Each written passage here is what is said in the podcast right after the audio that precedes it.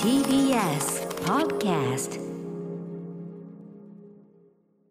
時刻は夜8時を過ぎました12月6日火曜日 TBS ラジオキーステーションに生放送でお送りしているアフターシックスジャンクション略してアトロクパーソナリティの私ラップグループライムスター歌丸ですそして火曜パートナーの宇垣美里ですさてここからは聞けば世界の見え方がちょっと変わるといいなな特集コーナービヨンドザカルチャー早速ですが今夜の特集はこちら本についてあれこれ語らうアトロクブッククラブ浅井亮とブックライフトーク編よいしょオーディオブックサービス Amazon オーディブルとのコラボ企画としてアトロクブッククラブをお送りしております今回もこれまでの読書遍歴や読書に対するこだわりなどを尋ねていく、えーブックライフトークという企画ですねまあいろんなあの本のお話してますけど、はい一から聞くのはなかなかないんで確かにね、うんはい生まれて初めて本読んだ本は何これまで一番読み返した本は本にまつわる恥ずかしい話はなどなどざっくばらんに語っていただきたいと思います早速今夜のゲストをお呼びしましょう小説家の浅井亮さんですよろしくお願いしますよろしくお願いいたします。 なんそで笑っちゃったんだろう今私 何もまだ面白いことうしてでなすいよ。今何か仕掛けようかと思いましたけれども、はいちょっとやめておいたらも今う仕掛けようとしたけどでも一瞬のなんか間のなんか殺気があったんですよ、い ま今したよね。殺気が走ったからみんそなうその時に皆さんちょっとお笑いねって言っていただいたんですけれどもちょっと言おうとしたのは、えっと11月の藤井隆さんの恵比寿のライブははい前から2列目で話をしてました最良ですというふうにまあうん言おうとしたんですがちょっと一文が長いなと思って、はい、 瞬時に判断されて、はいやめてみました私も逆に一番後ろの方で拝見しておりましたいやでも絶対いらっしゃるだろうな見つけてやるぞって思いながら、はいえーとぐるぐるぐるぐる会場を見渡したんですけれども、なんか2列目じゃないや、あのうんなんかブロックのはい一番前にはい関係者が集ってたんですよ明らかに、はうんうんありますよ ね関係者っぽいお座り方でと思いながら優雅 なねお座り方をされてたのなでそんなですかでもそこにいらっしゃらなかったから僕はそこじゃん僕ね一番後ろでした僕なはんかやっぱそういうところですよあなるほねどいやそういうわけじゃない別に用意されたとかそうだっただけで別あにそこに並ばないんだっていうふうに今そういうわけじゃないですけねど今後行きにくくなると思うん ですよでもそれはちょっと見つけられなかったですね。ああいうのはね一番あのい用意されてるものですからねねここに入れろって言ってるわけじゃないんですねそうそう何をフォローされてるのかわからないですけど。いやいやいやはい。なんちゅう顔して言うんですかちなみにそのライブ私右隣があの柚木あさこさん作あ家ーなるほどの左隣が久保みすみさんの作家三人あーで素晴らしいはい二列目の土線で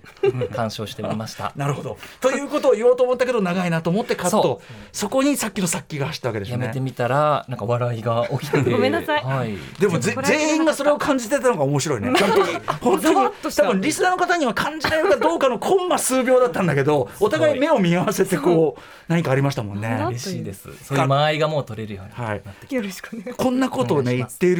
る場合じゃないんですよ。今日そうボリュームがね大変なことになってすごいんだまかすので。改めまして浅井亮さんのご紹介宇垣さんからお願いします。はい1989年岐阜県のお生まれ早稲田大学文化構想学部卒業2009年「霧島部活やめるってよ」で小説「すばる新人賞を受賞しデビュー2013年に「何者」で直木賞2014年に「世界地図の下書き」で坪田ジョージ文学賞2021年「性欲」正しいに欲望の欲で性欲ですねで柴田連三郎賞を受賞長いですよねプロフィールがね。いやいやそんなことないです。ないいや本当に主な著書にいやチア素敵なプ男ロフィ子星宿りの声武道館スターなど多数8月に最新作「そして誰もゆとらなくなった」が文藝春秋より発売されましたなおこの最新作や「どうしても生きてる」などがオーディブル化されております決して長くないですよこれは。だってもうプロフィールってかましですから。そのまあまああねすごいまあね。ちょっとやりすぎてるなっていつもい思やいいます。やいや、でもその、やっぱある程度かまさないと、じゃあなんでいるんだってことになっちゃいますまかあそれら。はだからバランスを取っていきたいと思います。バランス取れててる方だと思いますよあ本当ですかはい。こんなところを検討してる場合じゃないんです よ。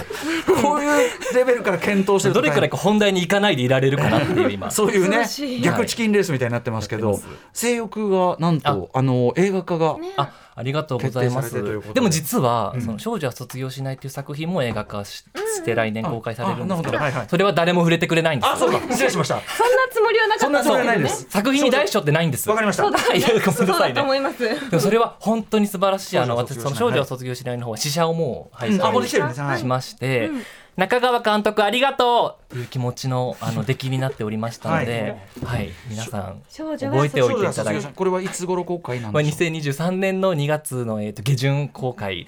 中川監督ありがとう皆さんあの繰り返してリピートしてくださいねラジオの向2こうで月23日上映ということですねあありがとうございます、はいすみません本当にあのこっちあ失礼しましたこっちもじゃあとんでもないですよ本当に楽しみにしておりましたい本当にや単純に性欲はやっぱりほら小説としてもすごくうん攻めてるというかな、ありがとうござい内ます容だった上にえこれをじゃあどうやってやるんだろうっていう時にえ楽器出んのとかねどうなるんでしょうねこういうことですよ。あれは私稲垣吾郎もさんもちろんその完成品とかはまだ全然それは見てない方の作品なので、はいどうなってるのかなって思ってます圧よ圧 よなんでラジオ越しに圧をそうですね作者からのね誰に作かけた者のからの圧はねまだ本当にわからないので、うんなるはい恐それだろけしい子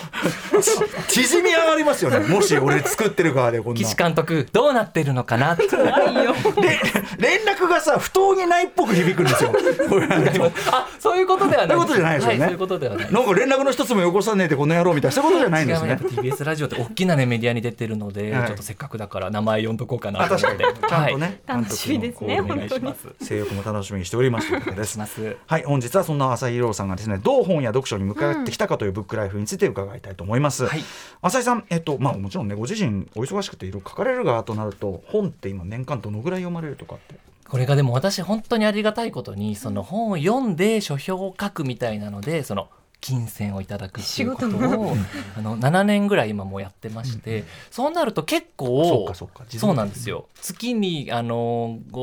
56以上とかは、うんこう読まないとやっぱこう、はい読んで絶対に面白いってわけでもないじゃないですか確か本にって、うんうんそうだからたくさん読んだ中でこう面白いものを書くってなると、確かにそうですねそれぐらいってなると年利だから60から70とかになるのかなとは思います、うんうんうん、はい、あのーそんな中でですね、まあ、今日は読書という行為についてですね、はい一からというかねはい伺っていくというのちょっといやこほういまああんまり普通そんなこと失礼だから聞くんじゃないよっていうようなはい質問も含まれるんですけども、ははいいまあ、すでにもうアンケートにねはいアンケートがもう面白すぎて、ね包み隠さずわ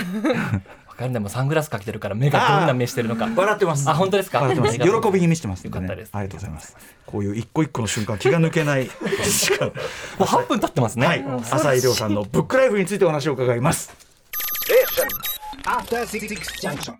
時刻は8時8分生放送でお送りしていますアフターシックスジャンクションこの時間は本についてあれこれ語らうブックライフトークゲストは小説家の浅井亮さんですよろしくお願いしま皆すさんお久しぶり浅井亮と申 しますありがとうございます。ということで、えーブックライフトークについて事前にアンケート調査させていただきまして、このポイントね、えー気になるあたりをまた伺っていきたいと思います。では最初いきましょう。最初はこちらのお話から浅井亮のマイブックヒストリーはいということでまずは、えっと、一番最初に、まあ、自分で読んだのか読み聞かせなのか分かんないですけど一番、えっと、き最初に記憶に残ってる本というのは何になりますかはいえーっと絵本なんですが、いごめんなさいねここから本当にあの面白くなりようのない子供の頃の話をしますけれども いいんですよそれを機会だからるんだからねこちらね、はい、サムガリアのサンタという絵本が一番本当に記憶にこう残っている一番最初の本と呼べるものかなというふうに思っておりはまいす。、これどういう絵本なんですかこれは正直もう内容はほとんど覚えてないんですけれども、あのめちゃくちゃ小回りが細かくて、うん小回り、はい、小回りが細かくてこう絵本っていうとこう一つのページに一つの絵がドーン、うんうんで物語って感じだと思うんですけどでも記憶があってればものすごく小回りが細かくへーてその動作一つ一つをものすごくうんあの細かく描写してたはずなんですね。へでその書き込みとかもものすごい数あっうて、んうんでこの、まあ、外外国の絵本なんですけどだから書いてあるものが全然自分の家にあるものとは違うんですよ、ん食べ物であったりとかうん靴の形とか、はい窓の形とかも全部違うから、うんこの一冊でめちゃくちゃ時間が過ごせるんですよ。ああそうかもう細かく見てるだけでねそうもうあっという間間に時間が過ぎていくぐらいものすごくコスパのいい本だからそのへー子供にこれを与えておけば、うんそういうのが好きな子だったうんうらんもうすごいずーっと見て、え多分チェックしてると思う。絵本というよりもグラフィックノベルっていうかそうなんです小よ。回りのそうそうそ細うかさですごい思い出しました、うん見たことありました、あっこれたへーすごい有名ですよね、うん多分この絵本。でも絵もね色も可愛いしそうなんでやっぱ食べ物がねすごく美味しそうな描写のものがすごくたくさん出てきてそれを見てるだけで異国の文化だし、うんうん面白くてあっという間に時間が経ってしまうんですよねこれね。お家は結構本はあるお家だったんですかなんか今思えば多分その平均的な家庭よりはあったと思うんですけど、うんそのでもものすごくその読書家で親がたくさん読んでるっていう感じっていうよりは図書館にすごく行く親だったので、えーあーそうなんか毎週違う本が何かしらこう輸入されおーてきていいですね。そうなんですよでその中で自分が読めるやつを探して読んだりとか。ででちょっと大きくななっていったら図書館についていって自分もこううろうろしたりとかっていう感じだったのですごいこう自然にこう本に触れさせてくれるこう環境だったなっていうふうに思いあますそれは素敵ですねなんかあれねは。ラッキーでしたね今思ったら読み聞かせとかそういうのもあったんですか。読み聞かせでも母親は多分これでなんかき記憶ないですとか言うとね、うんうん母親がやりましたっていう可能性があるんですけどうんうん多分あんまりそこよりうんはうんやっぱ自分でこうあの手に取ってはい読み始めてっていう記憶の方がやっぱ強いかなっていう感じがしますね。なるほど。そんな中えっと自分の意思で最初に手に入れた本って覚えてます。これはねあこれはねとか言ってごめんなさいタメ口ピラピラして然何の問題もこれはあれなんですよやっぱり最初に購入したってなるとちょっとはっきりは覚えてないんですけど、ええもう本当に繰り返し繰り返し読んでたので一番覚えてるのは、はいあの講談社の青い鳥文庫っていう文庫から出ている早峰薫さんの「名探偵夢水清志郎」シリーズです。これ宇垣さんもめちゃくちゃ反応して世て。代なんでしょうか世代だと思いますすもうこうはな早峰薫さんの作品めちゃくちゃ読んでた記憶あります逆に僕全くわかんないんですよ。だから世代だと思う。これどういう本なんですか早峰薫さん。まず早峰薫さんっていうのは魔法使いです。最高です魔法使い。はい、 手ぐらいの。子供を日本語大子供を日本語と大好きにさせることができる魔法使い的な人で、うんうんまあ、まずミステリーなんですけれども、はいその三姉妹あの町に暮らす三姉妹のところに、うんこう名探偵夢月をしろという人が現れて、うんうんうんこういろんな事件に巻き込んでいくっていうものなんですけど、はい。まずその本の作りからしてすっごく面白くて、うん早峰さんって本当にサービス精神が豊富な方で、はいその例えばいざ謎解き本格的な謎解きに入るっていう前に、はいこう読者からの挑戦状っていう扉が入って、うんうんこうこれまでこういう謎があってこういう謎があってっていう整理一回してくれて、でうんうんどういうふうにこれから謎が解かれるのか君君はもう先に解けているのかっていうのをこあーう整理してくれて「こう赤い夢へようこそ」っていうねうんこう名台詞があるんですけど、ええそうやってこう謎解きにいざなうみたいな、うんうんうんあのすごくこう本という媒体そのものを楽しんでらっしゃって後書きとかもすっごいいいんですよね。毎回「ハバナイスドリーム」って書いてあってそうそうへー最高です後書きもすっごいま目次とかも楽しいし、うんうんなんかこうタイトルちょっと忘れちゃったんですけど中にあってすごい覚えてるのがあの袋閉じの袋閉じがある作品もあったりとかしおーて袋閉じを開けてすごい重要な謎がそこで明かされるんですけどその袋閉じの中うにん袋閉じがまたあったりとかして二重で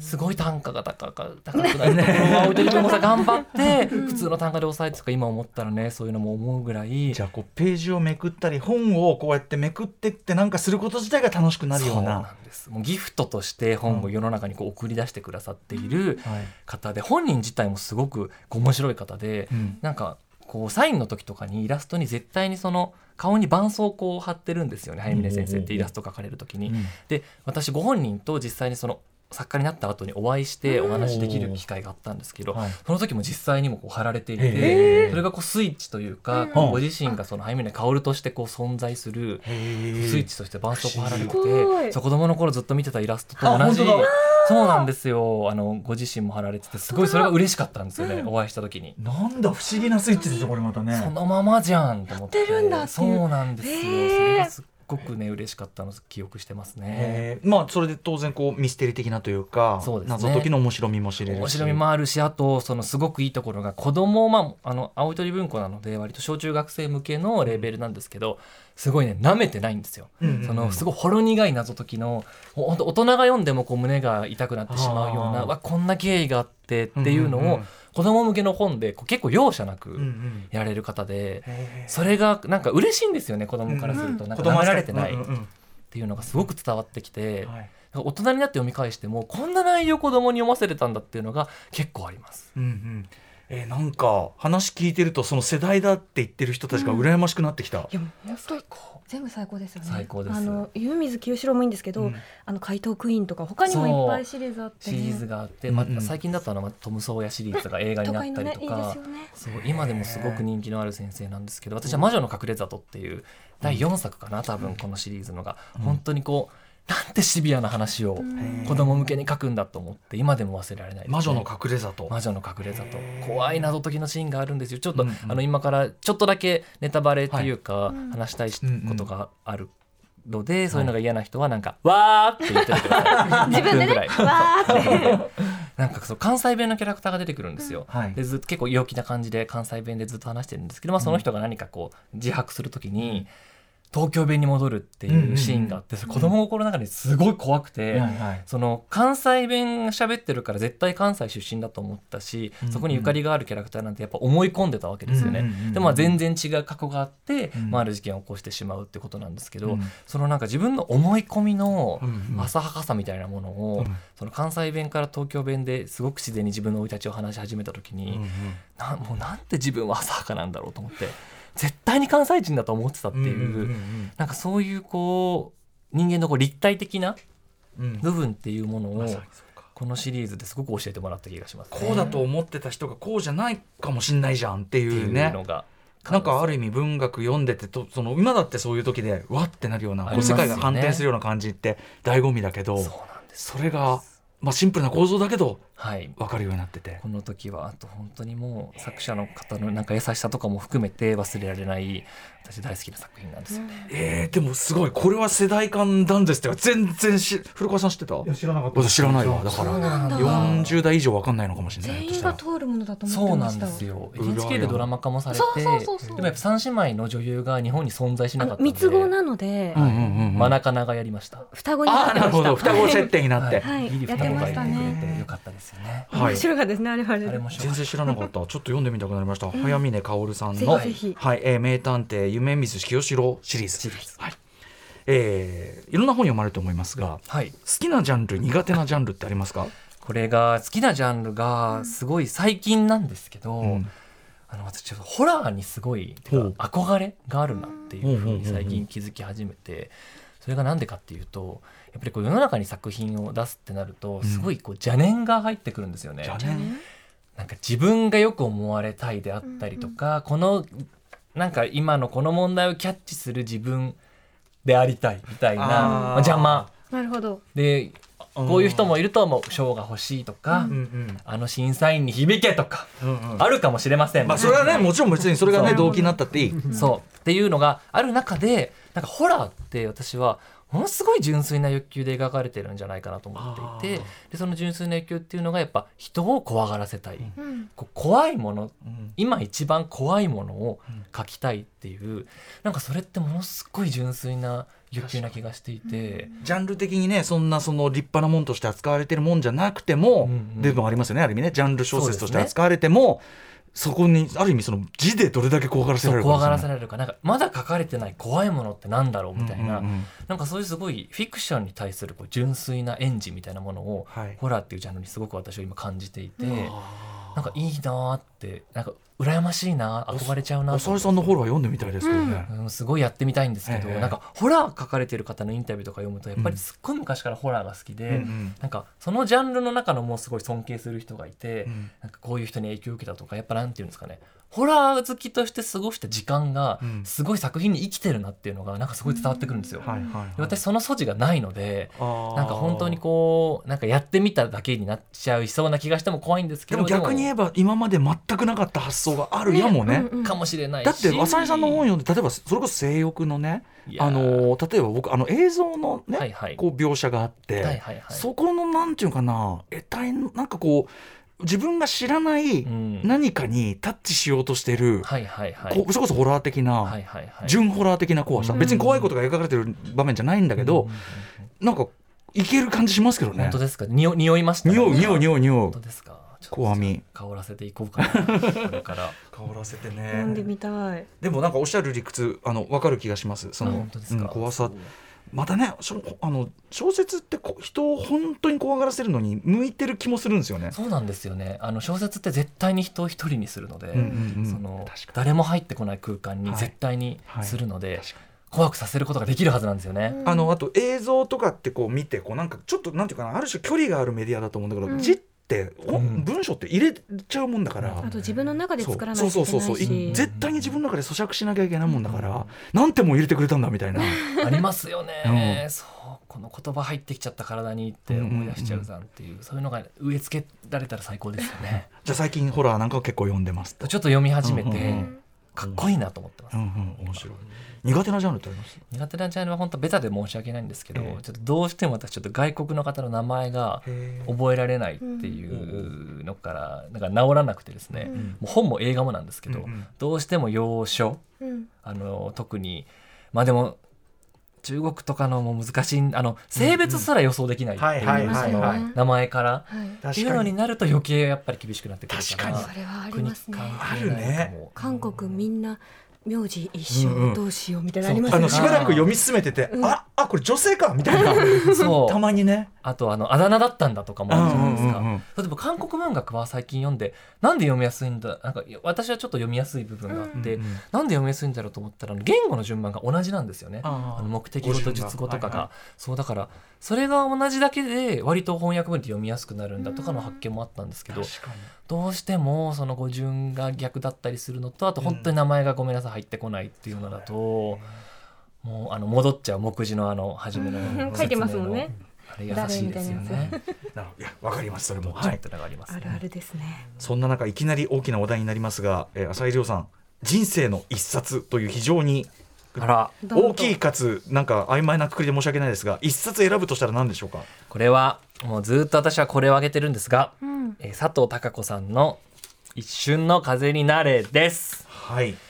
こちらどういう本なんですかこれはですねもう本当にまあ有名な本なので知ってる方も多いかなと思うんですが、まあはい神奈川を舞台にした神奈川の陸上部を舞台にした、うんまあ、ある陸上部の、まあ、高校1年生から3年生までの3年間を描いた小説なんですけれども、はいまあこれ本当あのある一個のもう単純な判断基準で私は人生の一つというふうにしてるんですが、うんそれがもう時間を忘れたっていうのがあもう一番この本が、あもうここの本を読んでる時ずっと幸せだったんですよもう,、うんもう高校生だったんですけどこの本があるまだ読みかけこの本の中にまだ自分はいるっていうことがまあ幸せで。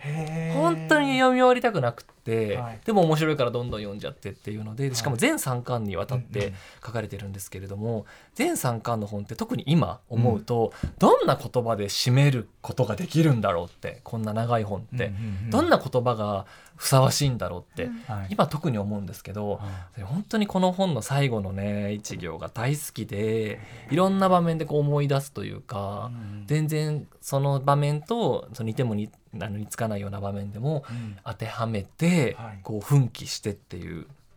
一行いただいた本っていうのもあるので。私はねなんか大人になってもなんかいろんなねその例えばなんか人生観が変わるようなとかなんかいろんな知らない世界を見せてくれるような本とかも読みましたけれども、うんうんやっぱり結局うん高校生の時になんか10代の時に触れたものって、うんうんうんなんかもう夜勤ですよね確かにうん結局やけどのようにもうずっと残っていて、うんもう自分の一部になってしまってますねこの本は。読み返すこととかもあるんですかありますで絶対に泣いちゃうシーンがあるんです、うんもう何回読み返しても、へーでなんか今回は泣かないかなと思って読むんだけど、よもう泣いちゃうんですよねへーすっごい大好きいそそそこまで引きつけられるってすごいですねや佐藤孝子さん本当に素晴らしい作家で、うんうん すごい今偉そうに言いましたね、いやもちろん本当に素晴らしい方で、なんか生きてるとなかなかその人生の輝きとか、なんか生きてることって素晴らしいことなのかどうなのかとかってなんか分からなくなってくる瞬間ってあると思うんですけど、うんうん佐藤さんのこの本以外の本でもはい佐藤さんの本を読んでる時はそう思えるんですよ人生って素晴らしいんじゃないかとか生きるっていいことなんじゃないかとかそうそう思わせてくれる作家だと私は思ってますそうか高岡さんそうかあ喋れども喋れどもか書かれてあとラジオを舞台にした話も書かれてます「あの明るい夜に出かけて」という本はラジオが舞台になってますまあ日本放送ですけれども 大丈夫です何のへーちょっとでもものすごくあの拝読したくなりましたぜひ皆はさいんまだ読んだことない方はぜひ佐藤孝子さん一瞬の風になれ進めていただきました、さあということで浅井亮さんマイブックヒストリーを伺ってまいりましたが次の話題に行ってみましょうはい浅井亮読書にまつわるあれこれ編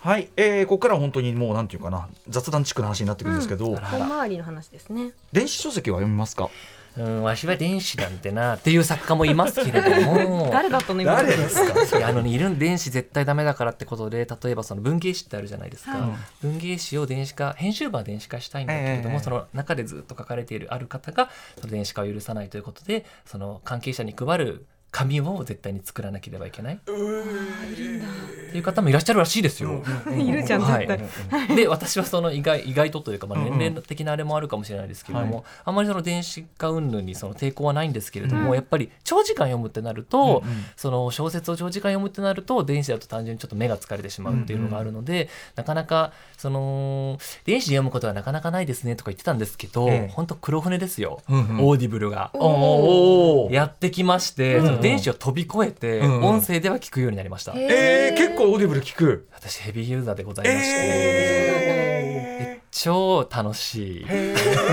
楽しい。超楽しいなって思いながらオリブル生活を送ってるんですー、ね、ご自身のね作品もオーディブル化されたりしてますけど、ね、ありがたいことにしてるんですけそどね、の最初にこうなんていうんですかね、はいあオーディブルって聞いてみようかなみたいない思ったきっかけとかあったんですか、最初は何だったやっぱりあの読み逃していて、うん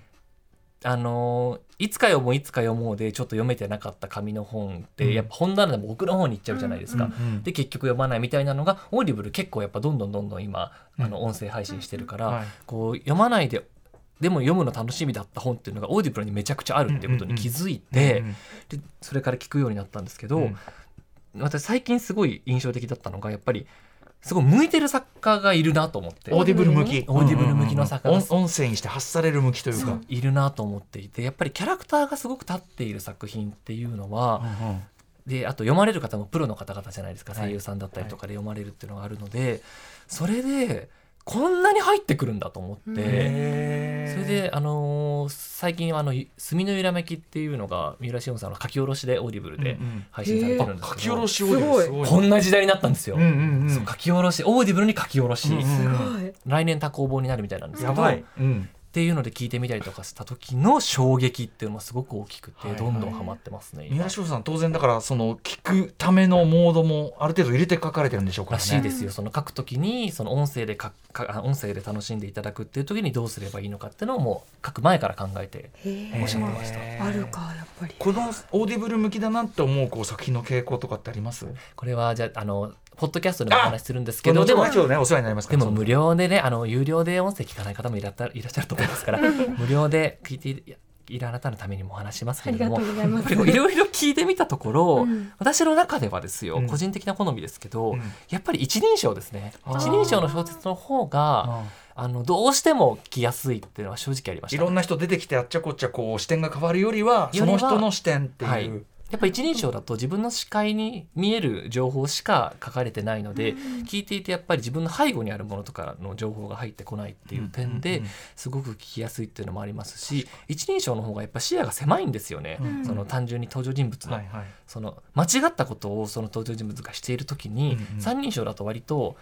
それを間違ったことだと認識している視点とかも入ってくるんですけど、うんうんうん一人称だとそれをやる私っていうのにどんどんこうのめり込んでいく感じ。うんうん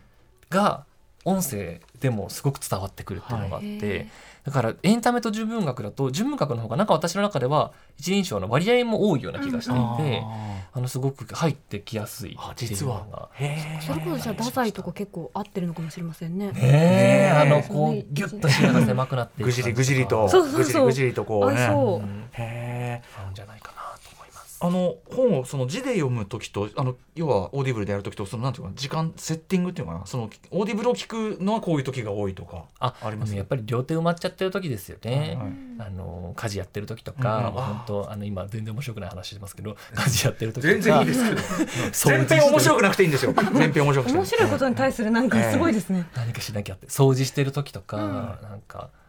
作り置きしてる時とか、まあながらがいけるっていう かねそうですことねですよねそういう時はやっぱオーディブルの方が向いてるななってるほど思います、ありがとうございます、えー本を読むスピードなんですが、まあはい結構な冊数ね読まれてるんわけですけど、い早い方遅い方ってあります、でも多分平均よりはやっぱ早いとは思うんですけど、うんうんでもやっぱ種類によってうんうん本当一冊をあの一日で読んじゃったり二日で読んじゃったりっていうのもありますし、はい本当になぜか毎日読んでるのに一ヶ月読み終わらないとかうんうんありますよね。進んではいる、そうなのに、全然入ってきてる気もしないし、うんうんでもこれはある作家の友人が言っていた言葉で私はすごく納得したんですけど、あの薬を読んでも飲めない本え薬を飲んでも読めない本っていうのがあるって、うんその方はおっしゃっていて、すごいうん でも私めちゃくちゃわかるなと思って、うんうんそういう時はめっちゃ遅いです。やっぱ入入んないってのあるんですよねあるんですよ。その入んない問題ありますよね。でそれがやっぱり苦手うん科目だったりするじゃない、わかりますうん一緒何回も向き合ってんだけどそ絶対面白いもう巷でもこれは面白いと言われて人が勧められたし、今の自分の興味にも合ってるのに、こう薬を飲んでも読めないって いうかだんだんこうねなんかゲシの乗れないというかだしそうだんだんゲシュタルト崩壊してきちゃうというかこれそう何見てんだみたいなそうなんですなってきちゃったねねまた同じことあれみたいな、そういう時は本当に読めないんですけど、あの最近はあの箱舟っていうミステリーは本当に一日で読めるぐらいめちゃくちゃ面白かったです。えーこれももう話題作になってるので、うんうんあれですよもうみんななんか一年に一回ぐらいありません？そのうん閉じ込められた人間たちがいがみ合う話を見たいなっていう時あるじゃないですか。そういう衝動がそうあのこう密室で閉じ込められた人で、うんうん人たちがこう一人二人とみたいな、うんうんそのミステリーでしかありえはないいそのはいはい現象。ええに触れたいなって時うがんうん私年に1回ぐらいなんですけどその欲望を完全にその欲望に今年完全に応えてくれたのがこの「箱舟」っていう小説ではい結城春夫さんっていう方の作品なんですけど、読んでみよなんかざっとだけ紹介すると、うんまあ、ある地下の建築に10人だったかなが閉じ込められちゃうんですよ。はいうんで構造的に1人が犠牲になれば9人助かるっていうんうんう建築だってことが分かるんですねうど。んなでどんどん水没していっちゃって、1週間タイムリミットでそのタイムリミットが切れちゃったら全員死んじゃうで誰が残るべきかっていう、うんまあ、そういう戦いになるわけですけれどもその中で1人殺されるんです、っうんうんていう話なんです。で犯人探しが始まるでその犯人をその1人のその、ままああ、そう犠なり牲ますよにね犠牲すればいいんじゃないかっていうところでっていう話なんですけど、えーこういうその現実ではうんうんなかなか起きない、もうフィクションの中でしかはい起きえない状態での人間がどうなるかっていうのを読みたくなる衝動があって、うんうんこれは本当一日で読んでみましたはい読みましょ箱舟う、うん、楽しかったありがとうございます、えー、本を読む場所とかって決まってますお風呂ですああそうなんだお風呂が来たそうなんです長風呂になりません、長風呂になりますめちゃめちゃ、うんだから戦いも途中から割とうんうん発汗との戦いになるんで すけど、はい、カントのない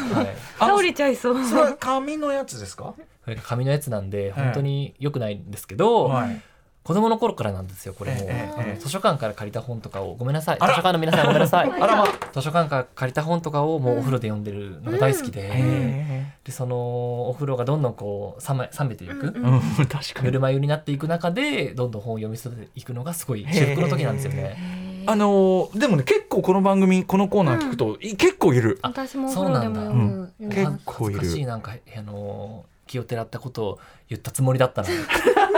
割とメジャーいいいいですよとにかくあのね全部ピーキーでやる必要ないんですよかしい面白さとは うんなるほどえでもそれだと逆に電子の方があそうなんですか防水だったりするじゃないですか携帯っあてそっかそういうこともあるのか。でもなんか本当どうしてもなんかあれ目まあ疲れますよねそうですよね、うん多分だからどうしても紙でやっぱりリラックスしに入っているのまにあそうっですよねてことがあるんですそかうねちょっとやっちゃうっての本当たまに落としたりするんですよ、そんでうんビシャンもうそれでもやめられないんですよね、まあ、そのぐにった状態も思い出というねそうなんですそうなんですこともありますからね、うんうん図書館の皆さんごめんなさい、えじゃあもう最近はもっぱらお風呂本当本に当にお風呂なんですよねそれ以外ってありますだから本当になんかどうかどうなのって感じなんですけどそれ以外によし本を読むぞっていんううん時間があんまりこう設けることができていなくって、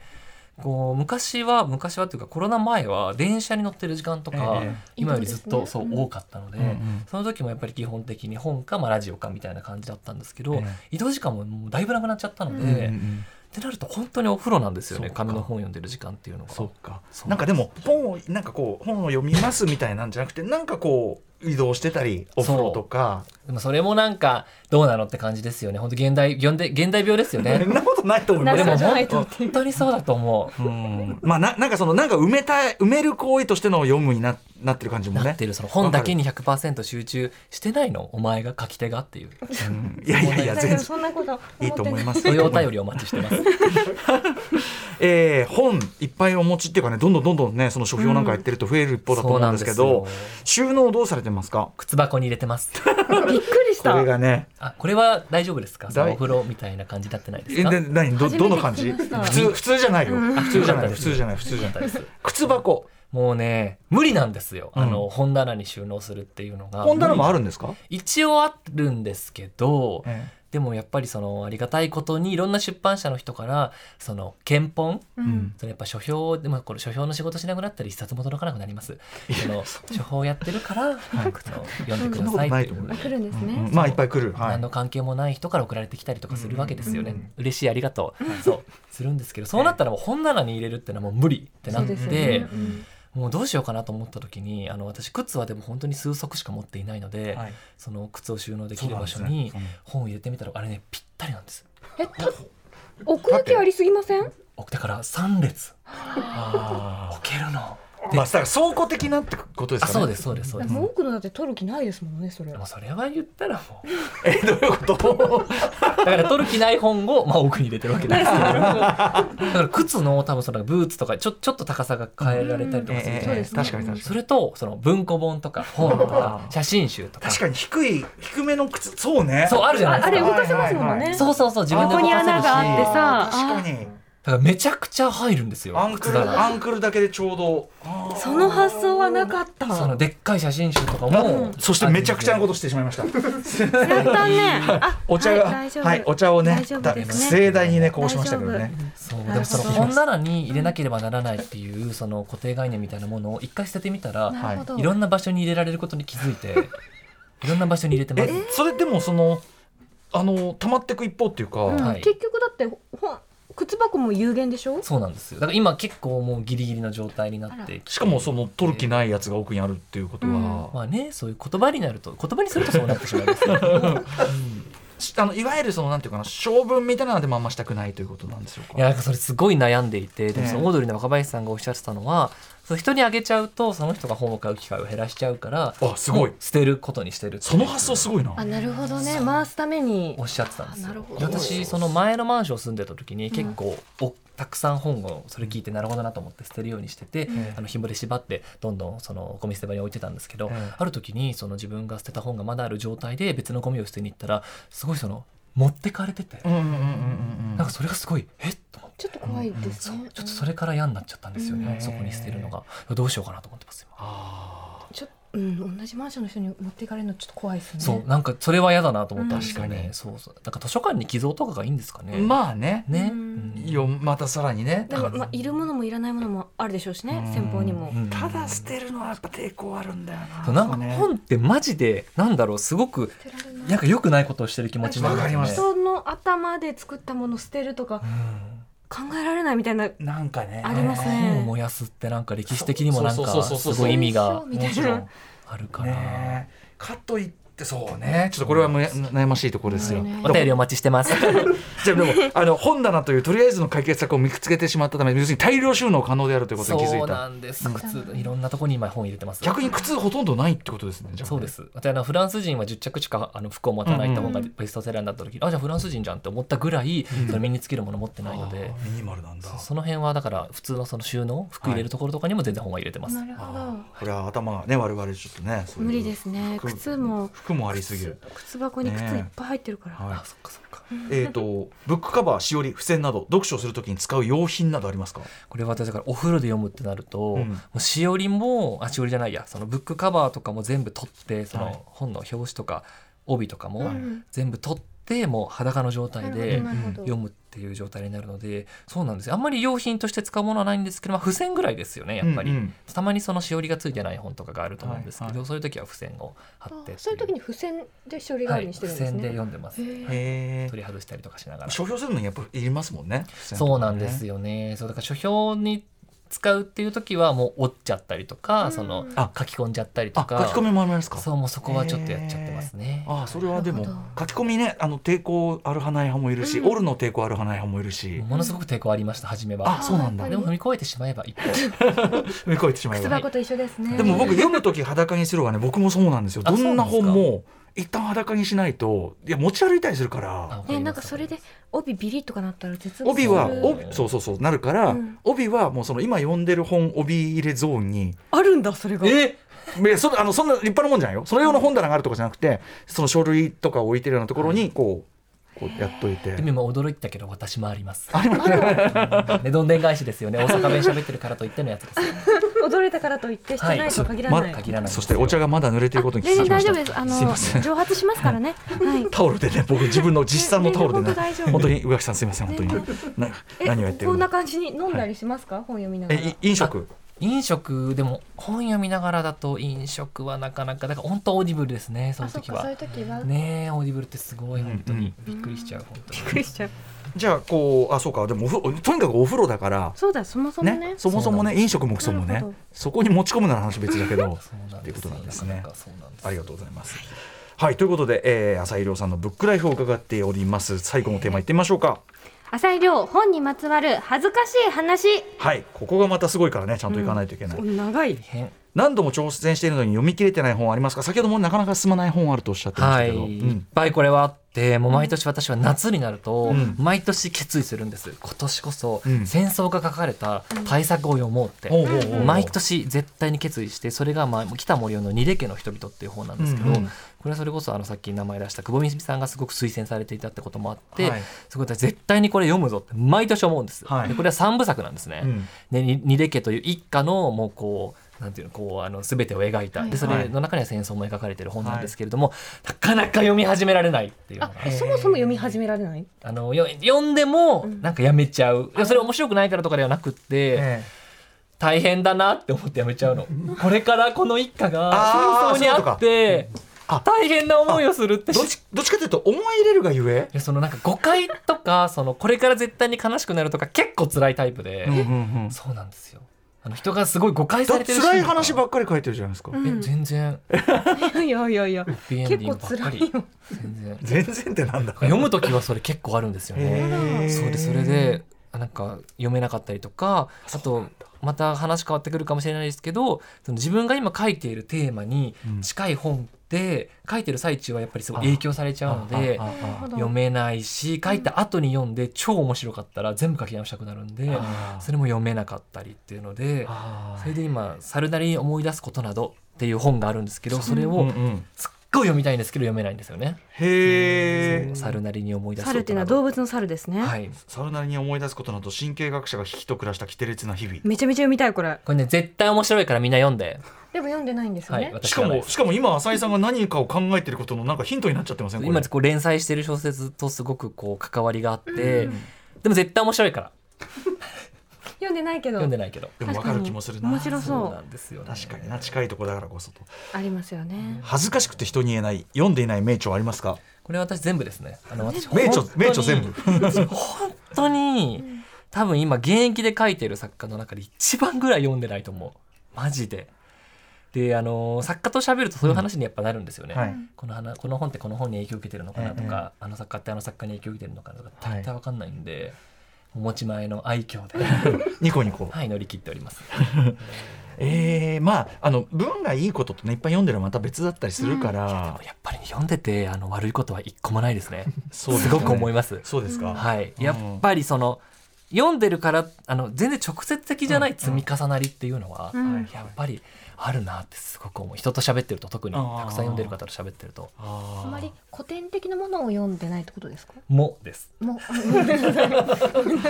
やっぱりすごいたくさん読んでる人って単純にん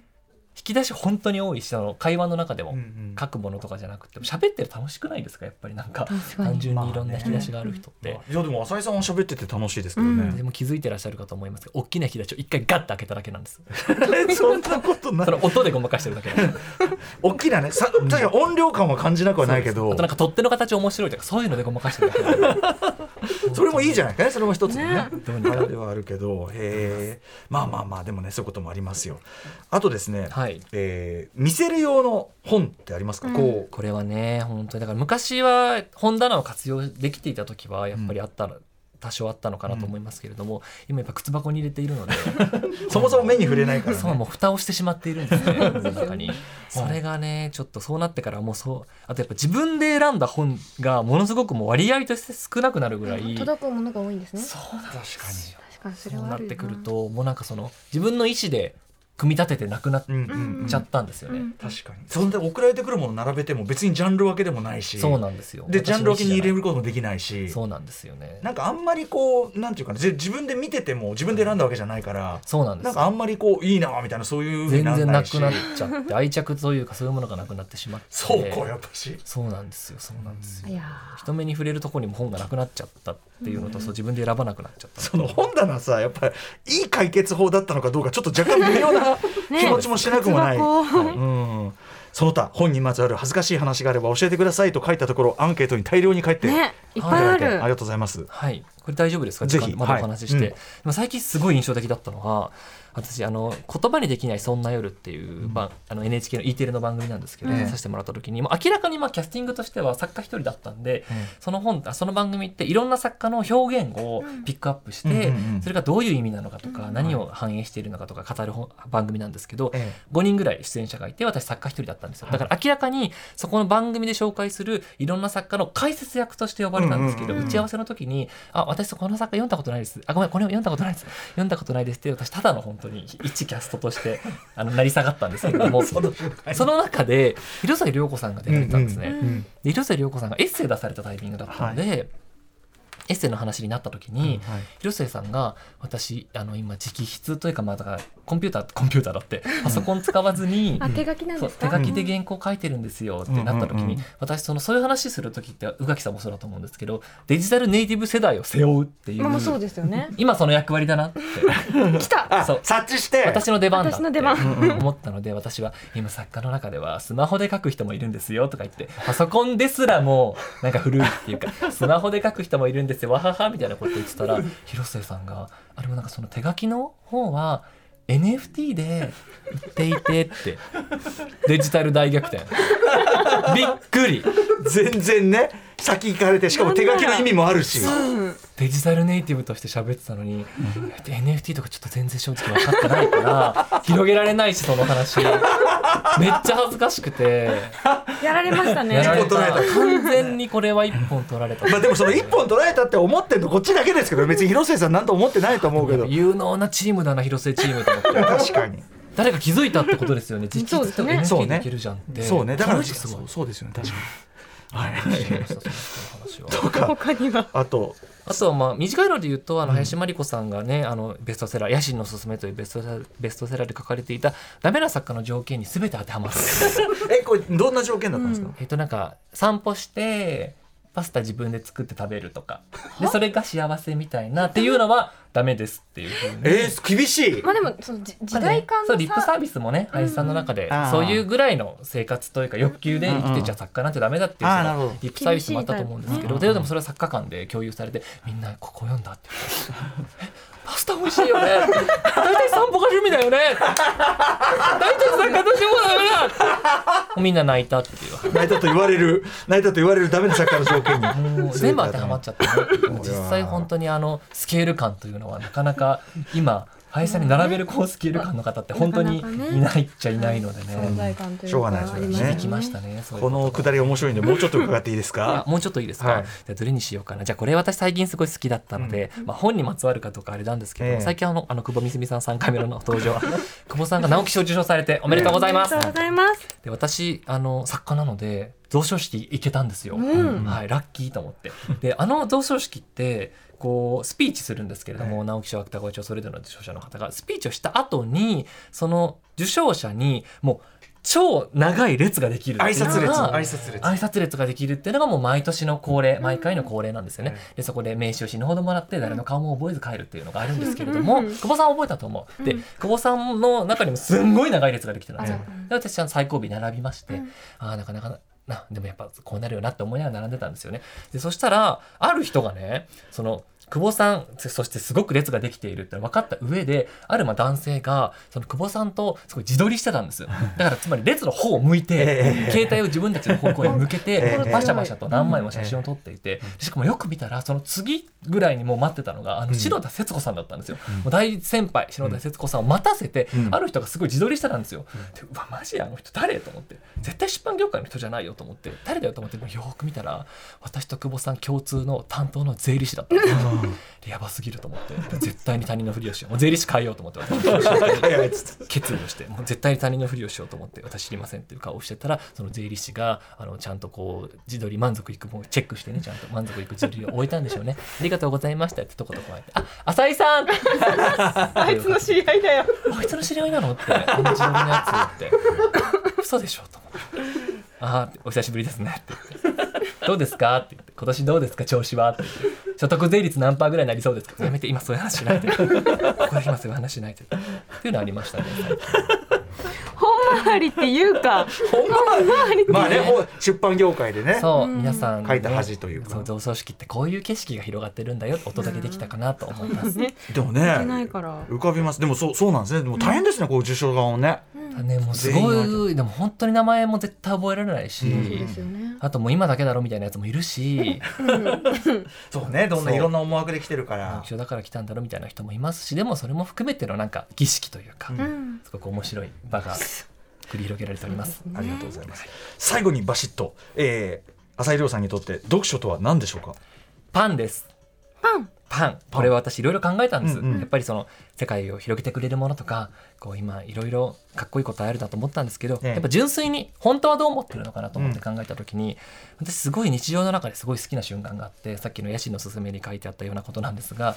やっぱあの私町の専門店のパンすごい好きなんですね、うんパン屋さん美味しいじゃないですか。美味しいでパン買っておいて、うん寝て、うん明日の朝このパンがあるんだっていうのうんがうんうんすんごい幸せなんですけど、うんうんそれに私すごい近いなと思っていて、こう読みかけの本がある状態っていうのが明日この続きが読めるなとか、電車に乗る機会があったらこれが読めるなとかあと人から30分遅れますって言われた時にその時間が楽しみになる本があるとっていう風になるなとか私の中では本当にこう買っておいたパンみたいな楽しみとしてあー本っていうのはずっと存在してくれているから。はい。明日っていうものをこう少しでも楽しみにしてくれるものという意味でパンというふうにはいお。答えいたしました。いや、す素晴らしい。はい。ありがとうございます。ありがとうございます。綺麗にまとまりました。ということで。あ綺麗にあんまりまとまらない方が良かったです。今一瞬ち不ょっ満との、今うーんはい、どうしようかな今綺麗にって いう綺麗にってフレーズ言った時にこう不満の色が走るのをね私はね完全に感じましたけどぐぬっていう顔してた全部ピーキーでやる必要はないということは言っておき ます。ということで改めまして、はいここまで浅井亮さんにお話伺っていきましたが、はい浅井さんからおすすめの本を伺う Amazon オーディブルの限定番組「アフターシックスジャンクションプレゼンツアトロクブッククラブ」この後音声でぜひ楽しみたい小説レコメンドというテーマで収録収録いたしまして再来週に配信をスタートします。はい。それに先駆けまして来週12月13日火曜日夜9時からは本日お送りしました浅井亮さんとのブックライフトークをお届けしますこちらの番組は Amazon オーディブルに登録すると聞けます初登録から30日間は無料その後は月額1500円12万以上のオーディオブックが聞き放題となりますぜひご登録お願いしますはい、そして最後に浅井さんからもお知らせことなどお願いします。はい、えっ、と来年のえっ、と3月から4月にかけてなんですけれども、えっ、とパルコプロデュースの方の舞台で、えっ、と藤井隆さんが男たちという舞台に出演されますので、皆さんぜひチケットの方お買い求めください。藤井さんの告知ですね。これ歌は丸さねも ちろんでございます。えーそんなことはないですよ。はい、ありがとうございます。 お願いしますあ。とね、その相次ぐ映画化も楽しみにしておりますので、ぜひ皆さん覚えておいてください。はい、まずはね、あの少女は卒業しないがね、はい2月23日に控えてるということなんで、中川監督ありがとう。ありがとうございます。じゃあ、あの今日はこの後もお付き合いいただきますんで、はい長時間ありがとうございます。ありがとうございますよろしくお願いし以上、アトロックブッククラブブックライフトーク編、浅井亮さんでした。ありがとうございました。ありがとうございました。ました After Six Junction.